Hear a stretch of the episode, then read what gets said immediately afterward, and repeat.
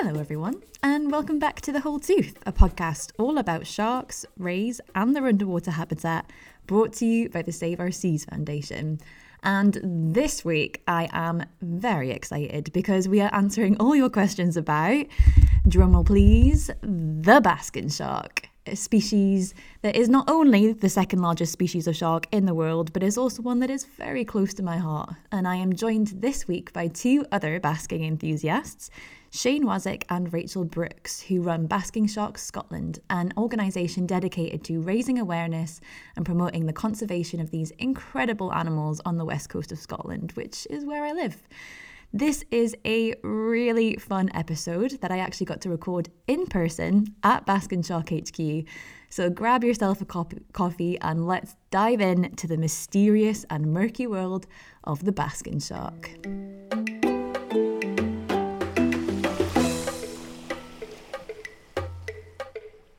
Today is a particularly fun episode because I am actually recording it in person in Baskin Shark headquarters with Shane and Rachel from Baskin Shark Scotland because we are talking about, you guessed it, the Baskin Shark. Shane and Rachel, hello and welcome to the podcast. Hello, welcome Hello. to Baskin Shark HQ.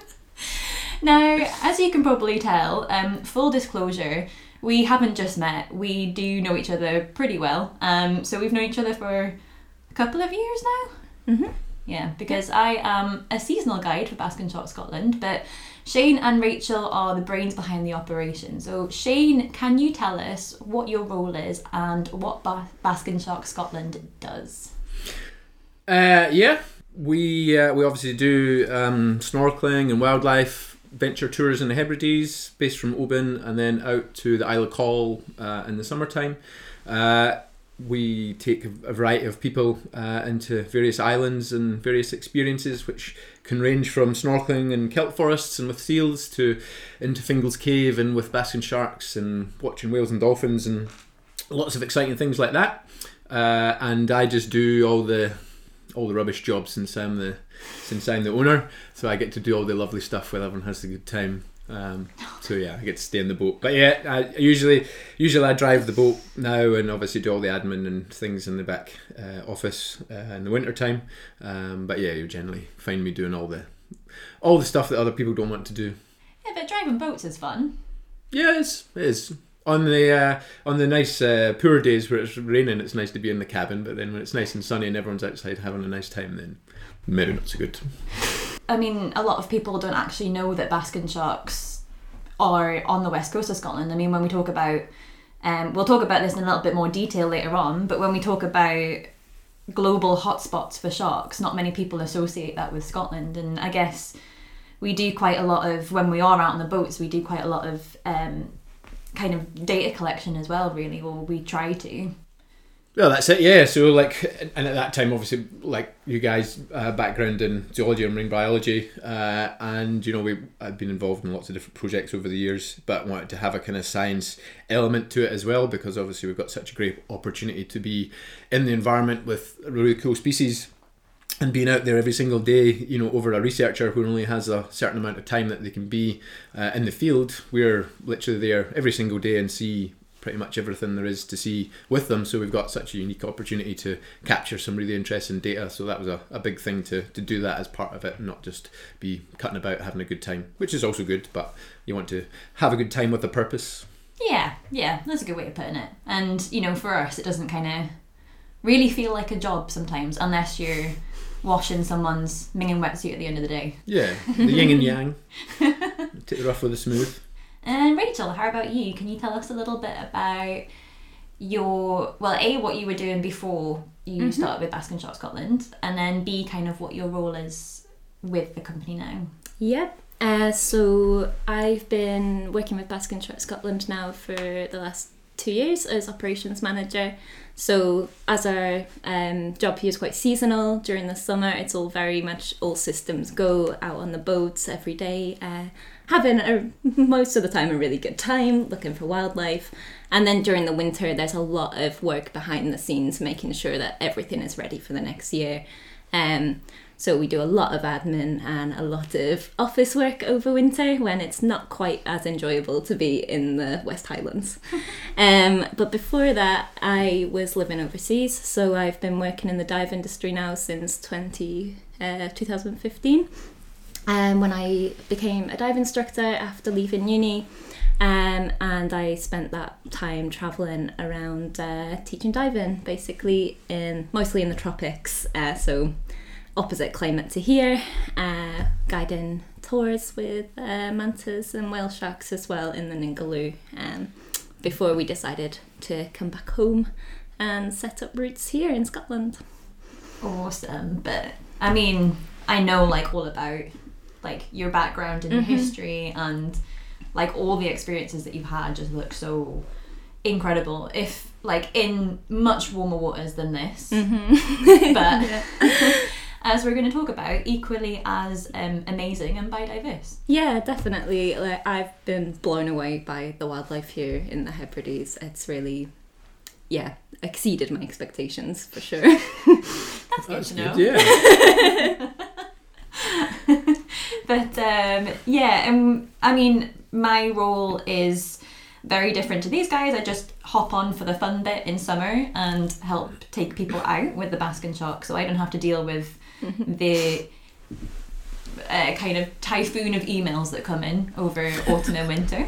Um, but my next question is a question that we ask every single guest on this podcast, and it's one that everybody says they have problems in answering because it's quite difficult when you ask a lot of marine experts um, what their most memorable experience in the ocean is. But I'm going to pitch it to you guys. So, Rachel, what is your most memorable experience in the ocean? Yeah, so that is a really tough question, and I've been really fortunate at the experiences I've had over the last seven years. Um, but it would definitely be one here actually, um, which I guess might be a similar one for both of you. Was a really standout day for me. Um, it was the start of last season when we first arrived in Coll. Uh, some of the locals had said that they'd seen uh, some really big whales off the coast. Uh, they said they thought they were minkies, but from the description, they sounded like something way bigger. Uh, so they said they could see them blasting fish into the air and huge white pectoral fins. And humpbacks are my absolute all time favourite animal. So straight away, I was like, ah, there's humpbacks about. I think it took us about three weeks before we eventually caught up with them. Uh, but yeah, we've named we've dubbed it Barney Day. it was just a mind blowing day. It was like it was off an episode of Blue Planet. We had super pods of common dolphins, two humpback whales feeding uh, for five or six hours, just lunging next to the boat. There was birds everywhere. There's even a couple of basking sharks in the mix. It was just insane, I think. And being here on home water just makes it so much more special. So, Yeah, because we don't get humpbacks that often here. We do mm, get them. yeah, But it was yeah, it was mind blowing. Like especially to have an experience like that where we were with them for, I think it was, was it six hours? Something like that. yeah. Just most of the day, mid morning till like five o'clock or something. wasn't it? It was absolutely insane. And we could have stayed longer as well, but it was just Yeah. getting to that time. It was like, oh, it's going to take us an hour to get back, and hmm. But honestly, like I've yeah, I mean, no one's ever asked me on this podcast, um, but that is that is my most memorable experience as well. Just because you should say what your one is then. that one. Oh, you can't have the same one because if I'm not allowed that one, you're not allowed that one. well, we were talking about it now, but yeah, it was just for me Collective one. a collective most memorable experience. I think it was really nice as well being with such a great group of people and just being able to mm. sit on the boat with the engines off, just enjoying it for just such a long time as well. yeah, It's not often when you're in like a working environment that you can just take something in like that. And we should also say it's n- nicknamed Barney Day because the humpback whale was gonna- called Barney, as Not the dinosaur. as it was sighted over on the east coast later in the year. And Yeah. some school children named it Barney because of the barnacles on its tail. Oh, I didn't know that's why they called it Barney. That's Yeah. actually like Mm. oh, that's actually really sweet.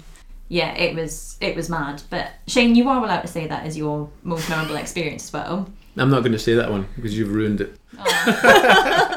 What are you going to say? Well, since it's basking sharks got on, I have to say a basking shark, don't I?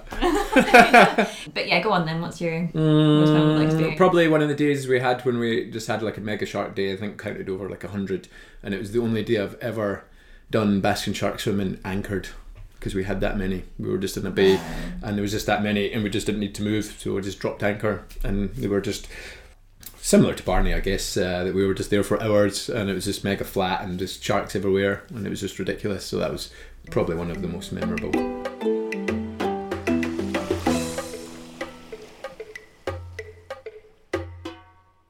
Moving on to the star of our show today, which is the Baskin shark. Um, we've got quite a lot of uh, audience questions to get through today because whenever you mention the Baskin shark, a lot of people are really interested to find out more about them. Um, but I thought we could start in the easiest place, which is by describing what a Baskin shark actually is. So, Shane, do you want to start us off on this one? What is a basking shark? What is a Baskin shark? Don't say a shark. It's a shark. a large uh, mackerel shark. I guess it looks kind of similar to a great white with its mouth closed. But when it feeds, it opens up its huge mouth. Uh, can be over a meter wide, uh, and they have these uh, modified uh, appendages in their mouth called a gill raker, uh, and that's how they filter out these little microscopic animals from the water column. So they have a, a huge big mouth that they open up. So they're a really unique shark, one of only three filter feeders, um, but very different to the other two, which is whale shark and the, and the mega mouth. Uh, but very unique looking animal, uh, and it's really cool that uh, we've got the you know the, a big hotspot for them uh, in our kind of home turf. You mentioned there that they um, they're a mackerel shark, which I thought was the one of the most interesting things about them is that they're from the order Lamniformes, which is the mackerel sharks, and that includes things like the white shark, Mm. um, which means that their body shape is actually incredibly similar. So very very different to a whale shark, which is a bit more flat. Yeah, Um, and when the Baskin shark's got its mouth closed, it can look like a massive great white shark coming towards you, Yeah, which I think is really really, cool. cool. Um, but they can get massive. So Rachel, how how big can the Baskin shark actually get? Yeah, so they are the largest fish that we get in the UK and the second largest in the world, um, growing up to 12 metres, with the largest confirmed record being 12.2. Uh, so, yeah, they're absolutely ginormous. And the ones we get here, normally we'd say a very large shark would be maybe 8 to 10 metres, as we don't quite see as many of those really large individuals anymore, unfortunately. And yeah, they weigh over five tons, so they're really, really big fish. yeah, yeah, they can be absolutely massive. That's like, I mean, what is that in feet? If you transfer that to feet, About 30? thirty-five feet maybe. Yeah, yeah, and uh, I just find it so mind-boggling that the, you know, two of the largest species of shark in the world, they're not predators at all. They're actually filter feeders, and they've evolved those mechanisms differently. Um, and I, we actually talked about, we mentioned this very briefly on an earlier episode of the podcast with uh, Megan Jada and Omani, and we were talking about the difference between Baskin sharks and whale sharks, and they made a really interesting observation, which I personally agree with, is that the the whale shark is kind of like the Baskin sharks, the Baskin shark 2.0 kind of thing. So it's got like they do the same thing, but the Baskin shark is a bit slower and a bit groggier in the way that it does it. An outdated version. Definition, yeah. So Baskin sharks, can you explain like the differences between a Baskin shark and a whale shark?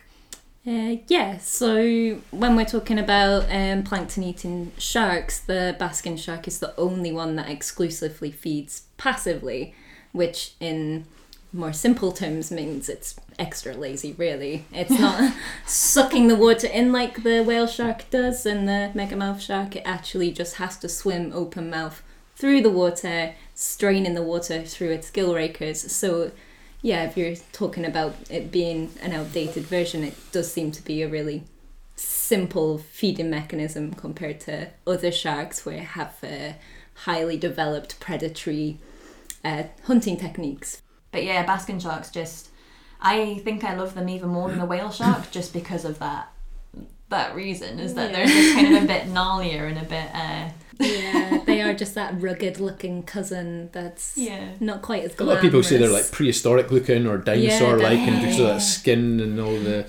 uh, cuts and grooves and mottling and things, they just look very different, don't they? Yeah, yeah, but then you get the the megamouth shark, which is that third Mm. species of filter feeder, and that looks like the version before the Baskin yeah. shark. Going back to the Baskin shark, where can we find them?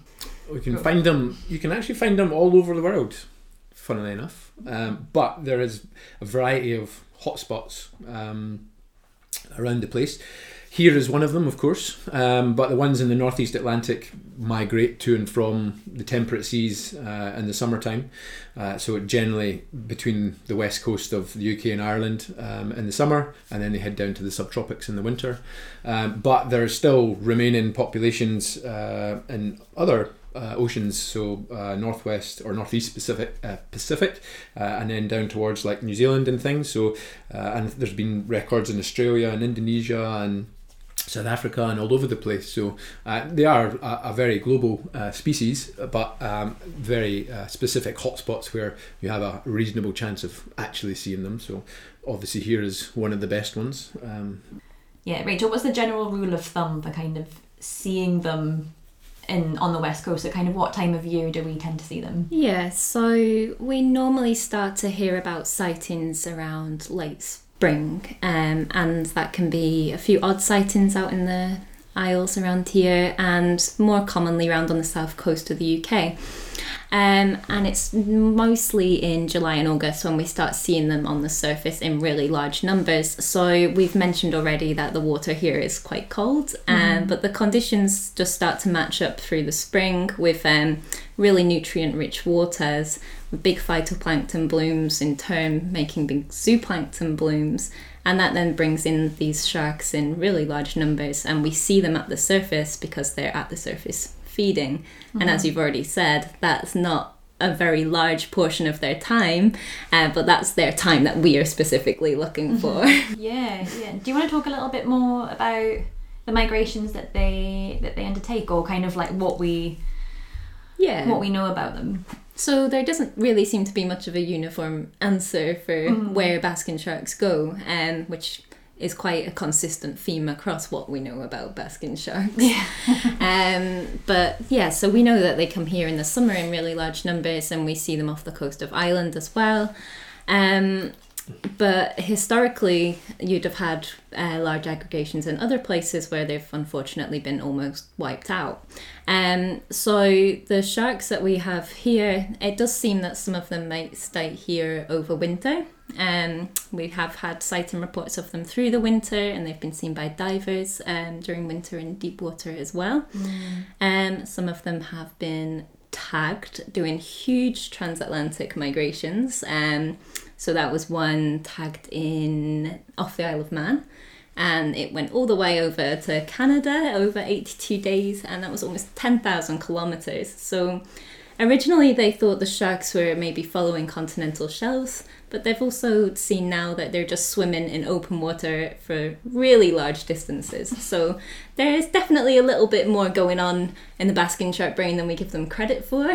Um, and there's also other ones going down to the Bay of Biscay. So again, they're going all over the show really. Yeah. As we've already said, they have a global population and that you can see them in most parts of the world. Um, but yeah, we don't really know much about their population numbers or where they're going or what they're doing in that time. There's Yeah. still so much to learn about them. Yeah, yeah, definitely. Like this is that's going to be a common theme throughout this episode because we are sort of getting out of the sort of territory of what we do know about Baskin sharks, and as the mm-hmm. episode's going to carry on, we're going to find out just how much we actually don't know about them.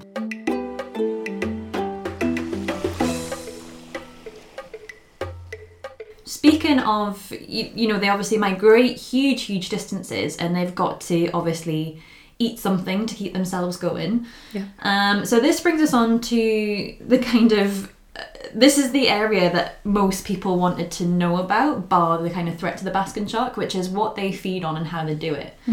So let's start with what Baskin sharks actually eat. So they are planktivorous, uh, meaning they feed on zooplankton. Uh, so when we're talking about zooplankton, that's all those tiny little organisms floating through the water column. Uh, we got fish and decapod larvae, tiny crustaceans.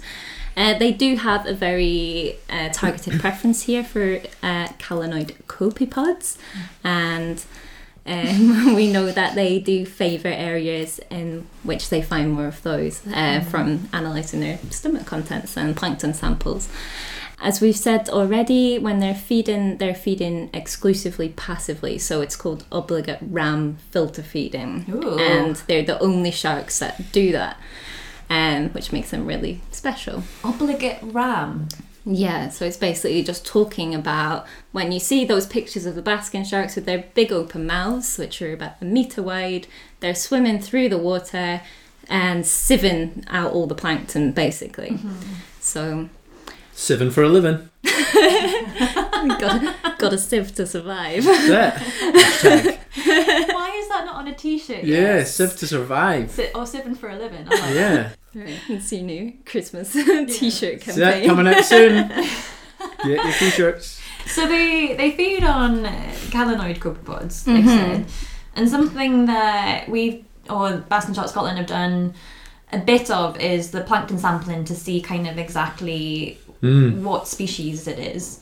And can you talk a little bit about that, Shane? Yeah, yeah. Um, well, we, we haven't done too much on um, species level. Um, it's, it's well known that they eat um, two types of, or well, mainly the the, the Calanus copepods, but there's two different species: Calanus finmarchicus and Calanus helgolandicus.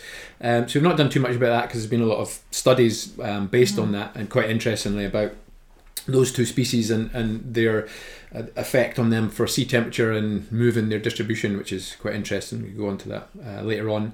Um, what we've looked at is more about kind of abundance uh, levels and where they're feeding and where they're not feeding, which was kind of interesting or very interesting. Um, so we found that. Um, areas where the basking sharks are feeding uh, are areas of higher abundance, which you would assume. Uh, so, I, i.e., there's more plankton there, so they're going to feed uh, more in that area. But it was actually more that they would feed on the larger adult stages of the copepods. Um, so they were basically getting more bang for their buck. So you can imagine it. Uh, a basking shark uh, is a very energy efficient animal, and you know they're getting a very small meal for their efforts swimming along. So they want to uh, get as much food in uh, as possible. So they'll actively find areas where there's um, more uh, copepods, but also larger ones. So um, they're getting That makes sense. more at that time. Um, Yeah, because I mean, if you're, I I love the Baskin Sharks feeding strategy because uh, if if I could choose a feeding strategy, that would be the one that I would choose. Is just walking around with your mouth wide open and shoving as much in as you possibly can. And if you're gonna do that, you're probably gonna go for the the bigger. Uh, I don't know. How yeah, I that's it. Yeah. Relate it jelly beans maybe. go for the like the bigger. Yeah, you bigger don't want the bean. one sitting in a wee bowl. You go for the big giant one that's at the end of the table. Why not? Yeah. Um, but let's talk a little bit about we've we've mentioned a few of the things so far, but maybe we can go into a little bit more detail about the actual sieve, if you like, the filter feeder mechanism, which is what everybody associates with the Baskin shark, which are the gill rakers. Mm. So who wants to take this? Yeah, a gill, a gill raker. You could think. It, I mean, a lot of people, if you if you man, uh, mentioned a whale's baleen, they would probably know what you were, or you were able to imagine what that looks like. A, a, large hair-like appendage. Um, so you can imagine a, a filter-feeding whale as they got these big brushes or hairs that they close their mouth, and then they, the water is sieved out, and they retain the fish in their mouth.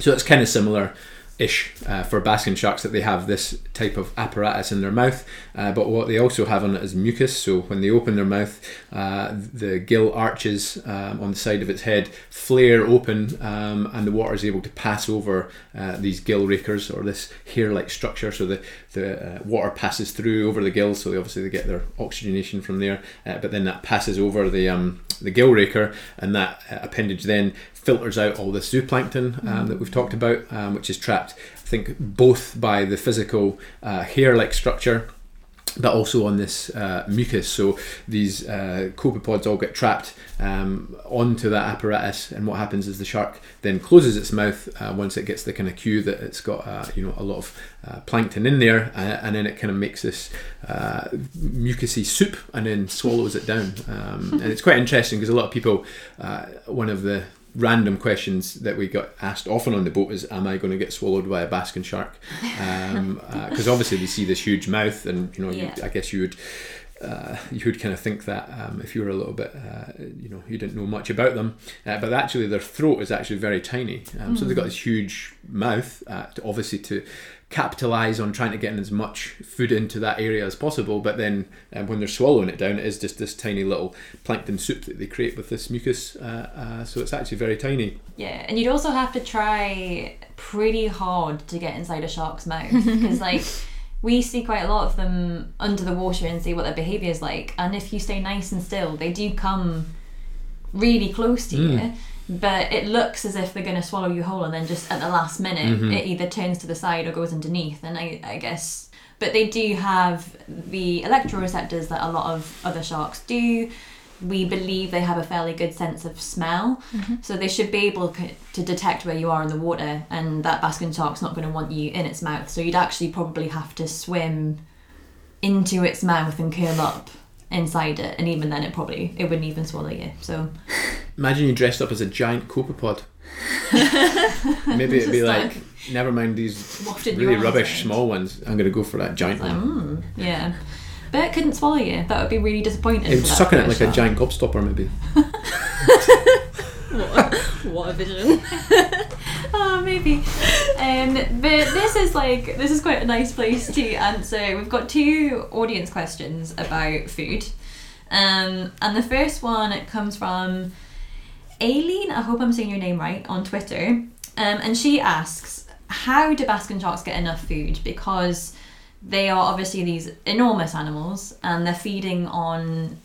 A species that's about one to two millimeters in size. So, you know, how do they get enough food to sort of keep themselves going and they've got a few tactics right Being as large as they are, they need to eat a really huge number of tiny, tiny copepods to have enough energy to survive. Um, so when we're thinking about them swimming and with their big mouths open, if you're swimming through the water with something so wide, it obviously creates a lot of drag. Um, so they have to really optimize where they're feeding to make that worthwhile. So, as we've said already, they'll target specific areas where there's a higher abundance of their preferred prey type, and even there, they're looking for the biggest ones of their preferred prey. So, they do have a really developed sense of smell, and you've mentioned already that they can sense electrical fields with their ampullae of Lorenzini around their nose, those little dots you can see when you look at them close up.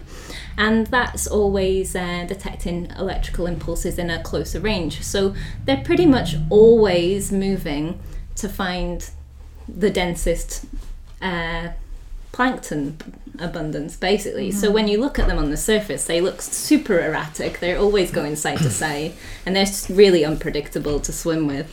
The second thing that makes swimming with basking sharks a little bit trickier is that they'll normally be swimming in tide lines and tidal fronts so where uh, the plankton will be uh, accumulating in one place and when you're almost 10 meters long and have a huge fin, it's quite easy to drift up and down tide lines. When you're uh, just a person with a pair of fins, it's not quite as easy. um, and yeah, they look like they're moving really slowly, but they're actually quite impressive when they move through the water like that. Because they said about the you um, some of the papers that have looked into the feeding strategies, they said they consume about sort of 30, 40 kilos of plankton a day is what they are kind of getting up to.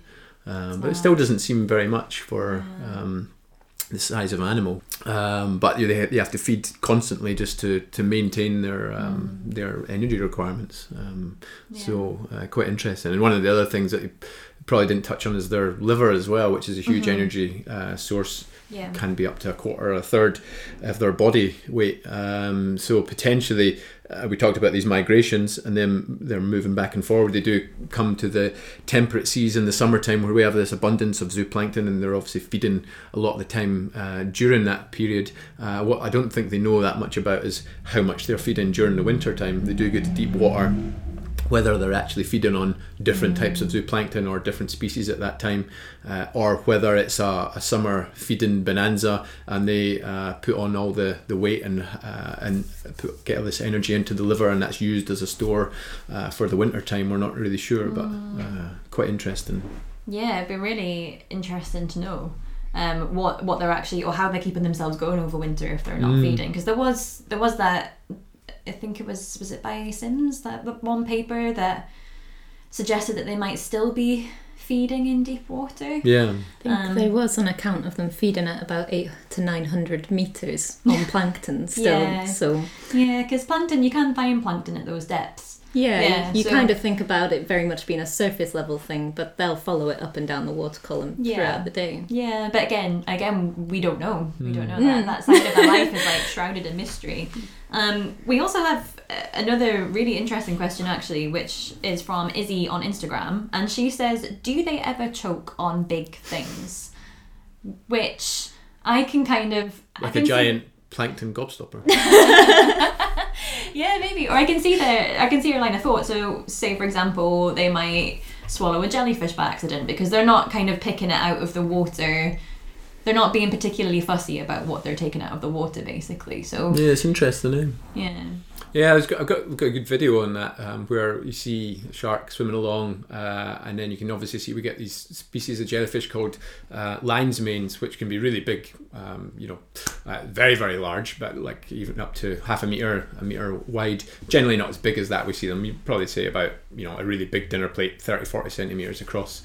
Uh, but you can see in the video this uh, lion's mane and the shark swimming towards it, feeding in the same area because the jellyfish feed on the same copepods what the sharks do. Uh, but as you were saying before, the shark coming along and just at the last minute just turns its head slightly and just avoids it, which is really cool mm. to see that. It's quite subtle. You have to watch it a few times in the video just to see the the movement mm. um, because obviously you know they, they wouldn't want a jellyfish or, or anything else to go into their mouth. I'm sure they're it's fairly um, uh, you know obviously it's not going to be that robust to have lots of debris in there. Mm-hmm. Um, but I think there's been some papers talked about the kind of vortex of them swimming through and the flow of water, how it goes in and out, uh, mm. and whether actually if they were to swim into a jellyfish, whether it would actually go into the mouth or whether them moving along through the water column is pushing water as well, and it kind of moves out to the mm. side, whereas the plankton are just uh, stay within that and goes through the gill gill rakers kind of thing. Yeah. So. Yeah, it's a really uh, interesting question to think about because. Mm um, I mean, I, I, suppose I get asked this on the boat as well because people are asking about plastics and wondering if bits of plastics or marine debris could mm. get choked. But like like you said, you do see them sometimes like give a little. It almost looks like a little cough, mm-hmm. and I do wonder if that's what kind of that serves a function as yeah. getting rid of anything that's, that's yeah, yeah. stuck. It must do at some point. You would yeah. think there must be some kind of mechanism for it. Yeah, you must must do. But yeah, really interesting question, Izzy?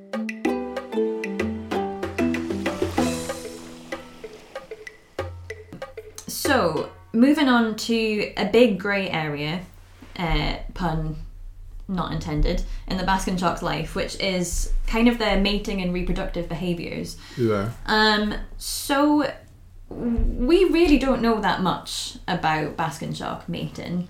Um, we're starting to see a lot more information come out from stuff from this year, for example, but you know what what do we what do we know really about mating behaviors or any theories? Yeah, well, it's been it's been long talked about in these parts, just because we see uh, behaviors that are not conducive to being normal basking shark stuff, i.e., feeding and things like mm-hmm. that. So, this close following, so them all following each other um, very closely. Uh, we see breaching, so they jump out of the water. Uh, we see um, changing in colors uh, when they're in a kind of group uh, in the water. Um, we uh, and, and as time has gone on, and we've uh, not us, but uh, universities uh, and researchers have put tags on it. They've they've had camera tags that's shown this kind of group behavior where they're all kind of getting together. So there's lots of things that point to it being a mating a mating time. It's just that it's never been captured on camera. There has been people that have said that they've seen it before Yeah. on the surface, and certainly we've seen something that was similar to that, uh, but it wasn't like you know you were able. I'm sure people have, have seen sharks mating and how it goes on underwater. Um, uh, uh, you can't really see that on the surface with a basking shark, two Hmm. 10 meter long sharks. It's not that. it would be pretty obvious that that was what was happening, Yeah. uh, but it's likely to be happening underwater. But all these behaviours that we see kind of point uh, to that happening, including all the mating scars that we see on the bodies where they're obviously biting onto each other. So it, most people agree that it's probably happening because of all these uh, indicators that are pointing to it. It's just Yeah. not been captured on camera yet to say definitively, yes, that's what's happening. It is likely to, but Um, but something you mentioned that I kind of wanted to talk about um, is breaching. Rachel, do you know kind of like why it is that they that they breach? Because there's a couple of different ideas of why they, why they might do it. Yeah, so again, we don't have a definitive answer of why they breach. Theme of Um, podcast. there's a couple of theories. Um, mostly with uh, breaching in sharks and whales, it's more of a, a social cue normally, um, and they think that that could also be similar for the basking sharks. And when we see them here in the summer, uh, that's mostly the time that they're documented breaching is when they're in these large aggregations. So it could very much be deemed that that might be pre-courtship behavior with sharks saying like hello i'm here to other sharks Hello. um, and yeah uh, that could prelude um, courtship. And Yeah. again we just said we don't really know what happens after that as they go into deeper depths so it could definitely be something to do with that. Uh, one of the other theories was that it could be to do with uh, parasite removal. And so we get what's called lampreys uh, attached to basking sharks if you've not seen them they're these really hideous alien looking creatures yeah, Google them. Um, They look like they're look like they're from a horror film. If Yeah. you hadn't seen them. They're pretty creepy, um, but we do see them attached to the basking sharks sometimes. Um, One of the reasons that might be maybe not a lead-in theory is that we don't think that that's that's too detrimental to the shark, and breaching is obviously very energetically costly when you're just feeding on plankton. Uh, so it might be that there's a more um, social reason for that. Yeah, yeah. It is pretty spectacular to see Mm. it as well. Yeah, Um, definitely. There is that like crazy footage this Mm. year. There was a lot of stuff kicking off in Ireland this year. Um, and uh, go and look the, look the video. I'll link it in the show notes. But it's crazy. Like there's lots of basking sharks just kind of aggregated together. They're not feeding. Um, and there's a couple of divers like in the water with them, and then one of them just comes from like the depths, and it's swimming really fast, which is quite odd to see a basking shark do. And it breaches right in front of the divers, and although it's spectacular to see that, you do sort of like yeah. Be pretty Really? nerve-wracking. yeah, because that's like a four to five ton shark that's launching Yes. itself out of the water. Um, but it's so weird to see, and like Shane, you mentioned that um, the recent studies that were done by the University of Exeter, where they attached uh, animal towed cameras, I think they're called, to basking sharks. So the cameras kind of aren't right on the shark; it's like following behind. And they've got some incredible footage, like like you said, not exactly the mating itself, but a lot of the behaviour that might lead up to mating. So like, Yeah, amazing that. Yeah, there's been some other stuff as well. I'm not sure if you've if seen it. It's, I think it's due to come out soon about this circling behaviour, and they're calling it the torus, where uh, yeah, where we've got basically when we've got a lot of sharks similar to that maybe footage you just talked about, uh, where they're non-feeding and they get into this circling behaviour where they're all tightly swimming around, and then they basically they spiral off into the depths, and they think that's a kind of pre courtship pre-mating type thing um, and probably links into that footage. So it's funny you've got all it's like a jigsaw. You've got all these researchers Yeah. doing different things and all kind of pieces together but the tag that you mentioned from exeter then picked up uh, this group behavior underwater where there was i can't remember there's probably four or five sharks uh, on the footage uh, and normally you don't see them as close as that they'll follow each other uh, behind each other or to the side but they were very very close which you would never really see them do from from what we'd seen uh, and almost touching their fins and uh, together I mean, I don't know about you, Rachel, but like I've definitely seen or I've been in the water with sharks and they look like they're just going round you in circles Yeah. and they're not. Sharknado. feeding Sharknado, yeah. um, and you know, my favourite thing to come out of that research was that we believe that sharks touch fins before they mate, which is quite sweet. Yeah, we've got that Holding fins. human Holding fins. habit of humanizing other animals. I'm so romantic. I think it's because shark shark mating in general is just so Brutal. Violent. and Yeah. brutal it's quite nice to think that They're holding fins. yeah, Yeah. something something It's really to cute. sweeten it up a bit.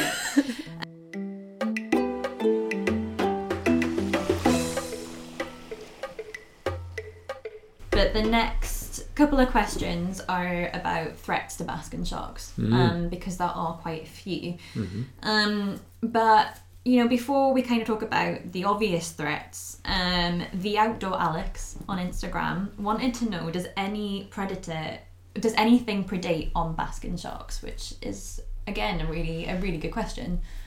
Not known.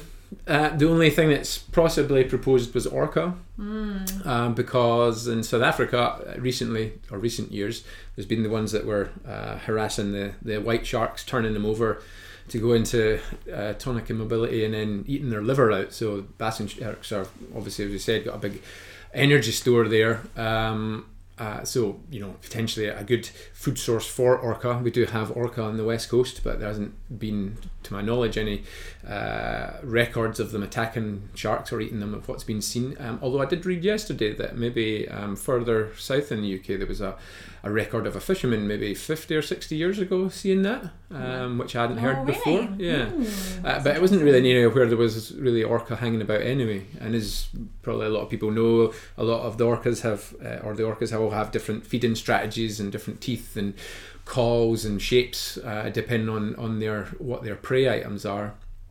Um, but I don't think there's any specific shark feeders um, like the you know the fish eaters or the seal eaters or that kind of thing because these two and what they call them port and starboard because they've got the floppy fins on either side. Um, uh, I, don't, I think they've they were known as a specific shark feeding ecotype of orca. It's just they'd learned that maybe from uh, you know their other food source being depleted or or changing kind of thing. So it's quite interesting.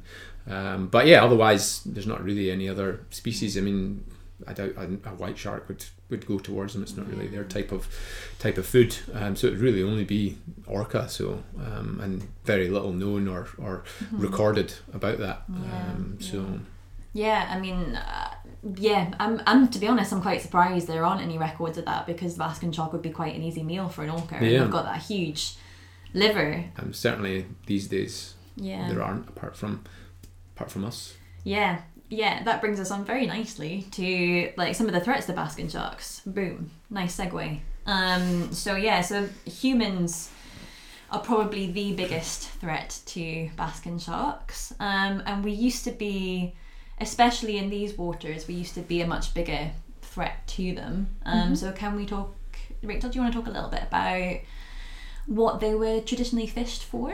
Yeah, so there's been commercial basking shark fisheries for hundreds of years back to pretty much the 1700s when they were first discovered. So here in Scotland, Ireland, and Norway, uh, especially, um, have had quite a history of uh, fishing basking sharks, and that's mostly for this big liver that we've kept talking about. Um, So the liver can comprise almost a quarter of the body weight, and it's full of a really valuable oil called squalene. Um, so that's still used today in quite a lot of stuff, but at the time it would be used for really day to day things like burning oil for lamps to light the streets. Um, so yeah, they were fished in really large numbers, and here in Scotland uh, and in the UK, we think there was maybe over a hundred thousand sharks fished from the mid 1940s up until when the fisheries closed in uh, 95, I think was the last.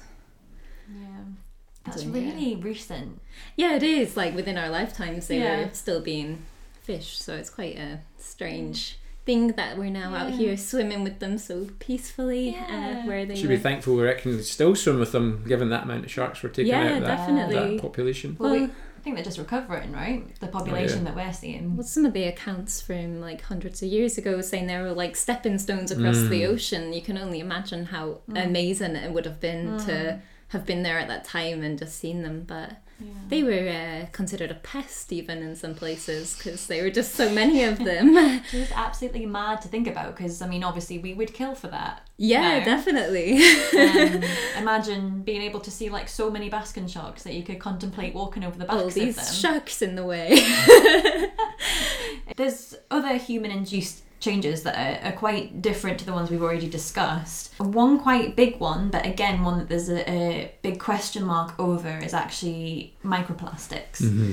Um, so, can we talk a little bit about that? So I know we've done some plankton sampling, but there isn't actually there isn't actually that much scientific data on microplastics. No, there's been very little um, done on it, interestingly, even though it's been a, a, a really hot topic uh, recently of um, microplastics. But, you know, as we've talked about, uh, basking sharks uh, feed in these areas of tidal fronts, um, which is uh, where all the plankton is gathered from the tidal currents, but that's also areas uh, where uh, flotsam and jetsam and, and plastics uh, uh, all congregate as well. Um, So obviously, then you put two and two together, and you see the basking sharks feeding in the area uh, where there's lots of plastics, and you know you're, they're filtering filtering it out. So you know that could be a risk um, that they're ingesting this plastic, and it, it creates either toxicity problems or blockages in their um, stomach because they've got quite uh, obviously small. Uh, organs from that point of view because they just eat tiny little things um, so we certainly have done some uh, plankton sampling in areas where the sharks have been feeding, where there is plastics, just to try and get some ideas of, of numbers uh, and you know what what what was in the actual water column. Um, but obviously at a very basic level, um, the soundbite or whatever. I think what we what we figured out because obviously we know how much water. Uh, a shark can filter and um, how much they eat per day. And we know how much that we water we filtered and how much plastics was contained within that slick. And then the basically the the basic calculation is if the shark was feeding at the normal estimated rate that's been uh, studied in that concentration of plastic in that area it would be 440 grams of plastic per hour is what we thought Wow. um, uh, basically correlating the, the two things. Um, so there is a high risk to that because the areas that they feed in in coastal areas is affected by runoff and all the plastics that are um, in these areas. Um, and certainly, I think it's a, an area that could be uh, well studied more than what it is because there's very little going on from what I understand. Yeah, definitely. I mean, we, we definitely need more, need more scientific data on it to know what the impacts on basking sharks are. Um, and we can kind of gather from other filter feeders. I mean, there's there are other studies going on about other filter feeders, like you know the big whales, um, and it looks like they are taking it on board. Yeah. Um, so it kind of it kind of makes sense. But one thing that we we do know a little bit about is how we can do our bit to keep plastics out of the environment. So so Rachel, what can so say someone's listening at home and they're kind of a bit worried about yeah. plastics. What can they do? Uh, so just really small uh, changes that you can make while you're shopping, just being a bit more mindful about your waste you're creating. So uh, over the past few years, especially, there's just so many alternatives now to really simple swaps that you can make in your day to day life, like just not buying plastic water bottles, having your own, having a refillable cup when you go out for a coffee. And it's all these little changes that you make. But if you think collectively, there's a population of billions of people. If we all just make small changes, that's a huge amount of plastic we're already not contributing to the environment. Um, reuse like bamboo toothbrushes, uh, shampoo bars. There's so many things that you can do now, and they're really great products as well. It's not like a lesser alternative. Um, there's loads of really cool companies coming up with really great environmentally friendly mm-hmm. products, which is awesome and definitely the direction we need to be moving in when you've got plastic pretty much everywhere in the world from Arctic ice to the deep sea to mm. newborn babies before they're even born. It's been mm. found in. It's oh, pretty Quite terrifying. scary. Yeah. Yeah. Yeah. Plankton, not plastic. That's it. Hashtag. But yeah, there's there's so much that you can do, and, and the same thing with our with our last threat that we're going to talk about, which is incredibly topical because as we are talking or filming this episode, COP26 is actually going on in Mm. Glasgow right now, talking about where world leaders have come together to talk about um, the climate crisis and how to solve it. Um, and we had quite a few questions about how climate change is going to affect basking sharks, and we have we have an episode actually um, in a couple of weeks' time, which is going to talk about the effects of climate change on sharks more broadly. Mm. Um, but as we're talking about basking sharks, I, wouldn't- I thought it would be a good idea to sort of just mention this briefly as kind of maybe how they're going to be affected Mm. by it. So, who wants to take this very meaty question? Meaty. Meaty. Yeah, just both of us, I guess, to start off. Well, it's quite interesting because, like everything to do with basking sharks, you always need to know what's going on with their food. Um, as uh, and the main way I guess they're going to get affected is is their their prey items.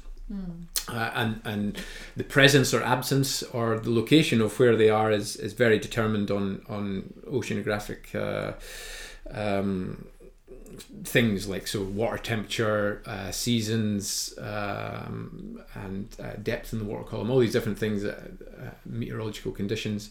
Um, so the one I think we mentioned earlier is the two types of copepod. One that uh, they prefer, which is more of a northern cold water species, um, and the other one which is more of a warm water one. We've seen this warm water species gone further north as we've got increasing water temperatures.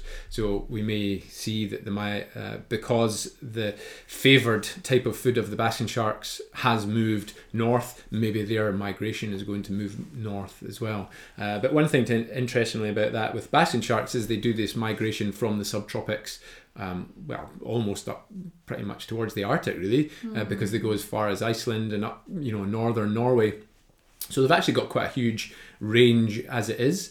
Um, so I think from that point of view, they could be quite adaptable because they do move within um, quite different water temperatures in quite different areas.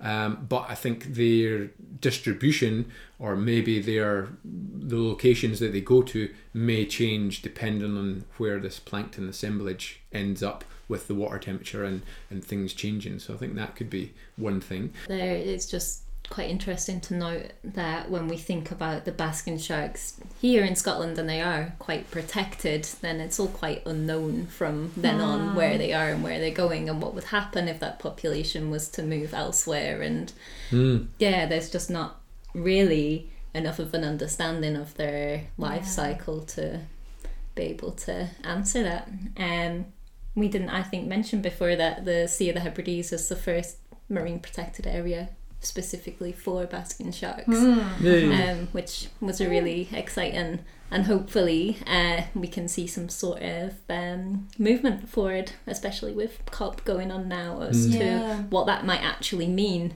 uh, going forward. And so, It's quite interesting that we've created an MPA in Scotland, but the actual main factor of them getting affected, as in climate change, is that MPA is not really going to do too much to no, do that. It's out of our out hands. of the MPA, yeah, yeah, yeah.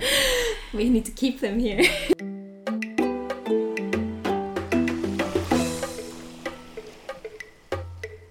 Um, but yeah, so we had a couple of questions about the Sea of the Hebrides specifically, and these are kind of our last ones from from social media. Um, so Abigail F on Instagram, um, she asked, "This is potentially quite a hard question because I, again, I assume the answer to this is going to be we don't quite know." But her question was, So do- you say to everything. I don't know. Um, do we think that the Basking sharks will slowly move to Ireland or move to cooler or more nutrient rich waters? This year there was quite a lot of them in Ireland, or kind of more than we've sort of seen at that time of year before, and less in Coll. So I don't know if she's asking this question as a way of like, is that going to be a general trend, or if she means in response to climate change. Yeah. Probably a bit of both. I mean, they are. They are. It's been proven that the ones going past Ireland are the same ones that come to Scotland. That's just the migration path of they're going up. It's more that they um, it's either that they the migration wasn't as strong and they didn't come up, or that the plankton was further down and we didn't see them as much. Um, so I would say that they would, uh, if we're talking about climate change and what we just said about the plankton and uh, the favoured species moving north, I think you would see a more northerly shift of the sharks going uh, further north, uh, moving with the food rather than going south, because obviously it's a it's a cold water species that they're they're Yeah. after. Yeah, yeah. I mean, uh, that is another question from Veronica on Instagram, who we know. Um, so she did come out with us this year. Oh, Yeah, um, and her question was actually, do we have any idea of why the sharks? We didn't get as many sharks on Coll this year because we didn't really get that many sharks around the Hebrides, which was super unusual. Um, and I know you have some theories about this. Like we don't we don't quite know this yet. don't know. yeah, lots of theories. Um, I mean, like one of the, uh, it's quite good because um, uh, when you get these little quotes from people, there was a, a lobster fisherman on Tiree that, uh, and he'd been at the fishing for 35 years and he'd never seen a summer like it. Uh, those kind of things. So it's interesting when you get these little sound bites from people about an anomaly. And in and of course, you know, we're just looking at it as a snapshot of one summer. You know, if you looked at it in the context of a couple of hundred years, it probably wouldn't really be that unusual to have a, strange year in all these times. But certainly a very strange summer. Uh, but when you start looking into some of the meteorological things that were going on, like it was the uh, let me find the um, the stat because it's very interesting. It was the driest summer, the driest period uh, since 1862 Ooh. Uh, the summer past. Um, it was also one of the warmest and um, one of the least windiest as well. So we had some very, very specific weather conditions. And as we talked about, uh, when we're finding basking sharks, it's all to do with the plankton. And if we have a change in the plankton uh, and whether that comes from a change in water temperature, a change in salinity, in nutrients from upwelling from storms, um, there's probably been some effect on the plankton from those meteorological conditions that's changed uh, something around those areas. And, and an easy an easy way to see it was the water clarity that we had this year. Um, and it is hard uh, because you know if you're if you're if you're going there for a good time and, and, and enjoying things, if you were to go into the water and have thirty meter visibility, absolutely fantastic. Because you know, as a snorkeling experience, you know, to have that water clarity is absolutely brilliant and warmer waters kind of thing. But unfortunately, that's not conducive to uh, good plankton conditions, and therefore then having plankton eating uh, species, which a bass shark is one of. So, yeah, I think generally we've we've had uh, poor plankton conditions this summer, um, uh, apart from a few little times of when we've had the, the sharks come in in these plankton uh, blooms. Uh, but the other interesting part of it was um, when we did see uh, some of the sharks, they were very low in the water or feeding underwater. And when we dived down, we found that there was a surface layer which was very clear uh, and very little life in it. But below that, a few meters down, uh, there was a layer where there was very thick plankton, and the sharks were feeding um, just under that. Um, so it might be uh, again like many other times. You know, you it's a bit of a misnomer to say, "Oh, there's no sharks here," because you know, as we know uh, from the tagging data and what we've talked about, is the sharks move up and down in the water column, uh, and just because they're on the surface doesn't mean that they're not there. It's just highly annoying for us because we only need to be able to find them when they're on the surface. So if they're even two centimeters underneath the surface, uh, you're not going to be able to see them. We need to see the fins on the surface, and the reason they're on the surface is feeding on plankton. Um, and whether if that plankton is is sitting deeper in the water, then that's going to be troublesome um, for us. So it's it's hard to know because they could well be hundreds and thousands of sharks um, just cruising around underneath us, and we didn't really know. Definitely something weird going on. Uh, but yeah, another mystery in the in the world of basking sharks. Uh, but my final question um, is again one that I ask every single guest on the podcast, and it's probably my favourite question. If you could be any species of shark and ray in the world, what would you be and why? Well, you need to answer it first because you said you don't. No one ever asked you. Uh, oh, I need to answer it first. Uh, well, it changes every hour depending on how I'm feeling. Oh, But my go-to answer is the pocket shark because who wouldn't want to have bioluminescent armpits? That's pretty cool. Oh, You've thought of that one before. So that would Uh, You've just been waiting for someone to ask. Uh-huh, anyway, Shane, what would yours be? oh, you know Rachel first, just just in case she steals one of my ones again. I don't think it'll be the same as yours. right, go on, Rachel. I have thought long and hard about this, and I'm gonna have to say the whale shark just because Aw. They just have the best outfits, don't they? Really, they're just beautiful. They've got this great pattern, and I'd just love to cruise around somewhere like the Galapagos all day. Like, Yeah, that'd be nice. pretty nice. Yeah, that's that's what I think. That's a good answer. They're very, Yeah. very beautiful and graceful, and they have Yeah. have seemingly quite a nice life, apart from a lot of tourists Hmm. swimming alongside you. Yeah, I wouldn't want to be one in the Philippines, but I definitely want to be one in like the Galapagos. Yeah. that'd be fun. right, go on then, Shane. What's Very good. yours? Well, here I've got my Collins Gem Shark book because you probably don't know I've got two kids, and, and this is the little book that we're going through at bedtime at the moment. So I did think so. There's two answers. One, I was going to say tope because I think tope are really cool oh, sharks, Oh, yeah. which are kind of like a little, like a mini blue shark that hang about here. Yeah, they're And when I worked at the aquarium years ago, we had one there and we used to feed it, and it was just the epicest little shark, and used to cut around, and you just got you big kudos if you actually could feed it because it was quite a temperamental kind of thing. And when it hunted around, it used to swim around in circles, and then its nose used to kind of light up uh, when it was kind of hunting around. So they're epic little things. We do get them. Its nose used to light up. Yeah, well, it's kind it's funny. Like um, it didn't light up, but it kind of almost it's kind of a grey, greyish, bluey kind of shark. It's not as vibrant blue as a blue shark, but it's kind of like a grey colour. But then it's right on its snout. It almost not went transparent, but you could see it. Uh, things happening in it like it was almost Oh. using that for hunting and it really it turned really quickly so it almost used that you know the ampullae and stuff but it was an epic little thing just used to d- zoom about and do its own thing um, but out of the Collins guide for my bedtime stories, there was a lot of sharks in here. It's quite a good little thing. So I, so I was going to go for whiskery shark. A whisker. He's got quite a big beard for summer, uh, for winter time. It's a whiskery shark, but it's a stocky, humped-back shark with flaps over the nostrils that look like barbels. That sounds like you. The body is grey and pale below because they're not getting much sleep at the moment with those two keeping me up. Uh, the young and some adults have dark saddles like the, uh, the saddles under my eyes. The snout is short, rounded, or wedge shaped, and it's an active predator living near the seafloor, so it's a bit of a bottom feeder. So I'm going to go for whiskery shark. Okay. So your spirit animal. It is. and that's the whiskery shark here. Sadly, that is the end of our deep dive into the mysterious world of the Basking shark. But you can find Shane on at Shane Wasik and Rachel on at Rachel.underwater and at Rachel Brooks Art. She is also a phenomenal artist specialising in marine life, so please go and check out her work. And you can also check out the work of Basking Shark Scotland by following at Basking Shark Scotland or go to www.baskingsharkscotland.co.uk.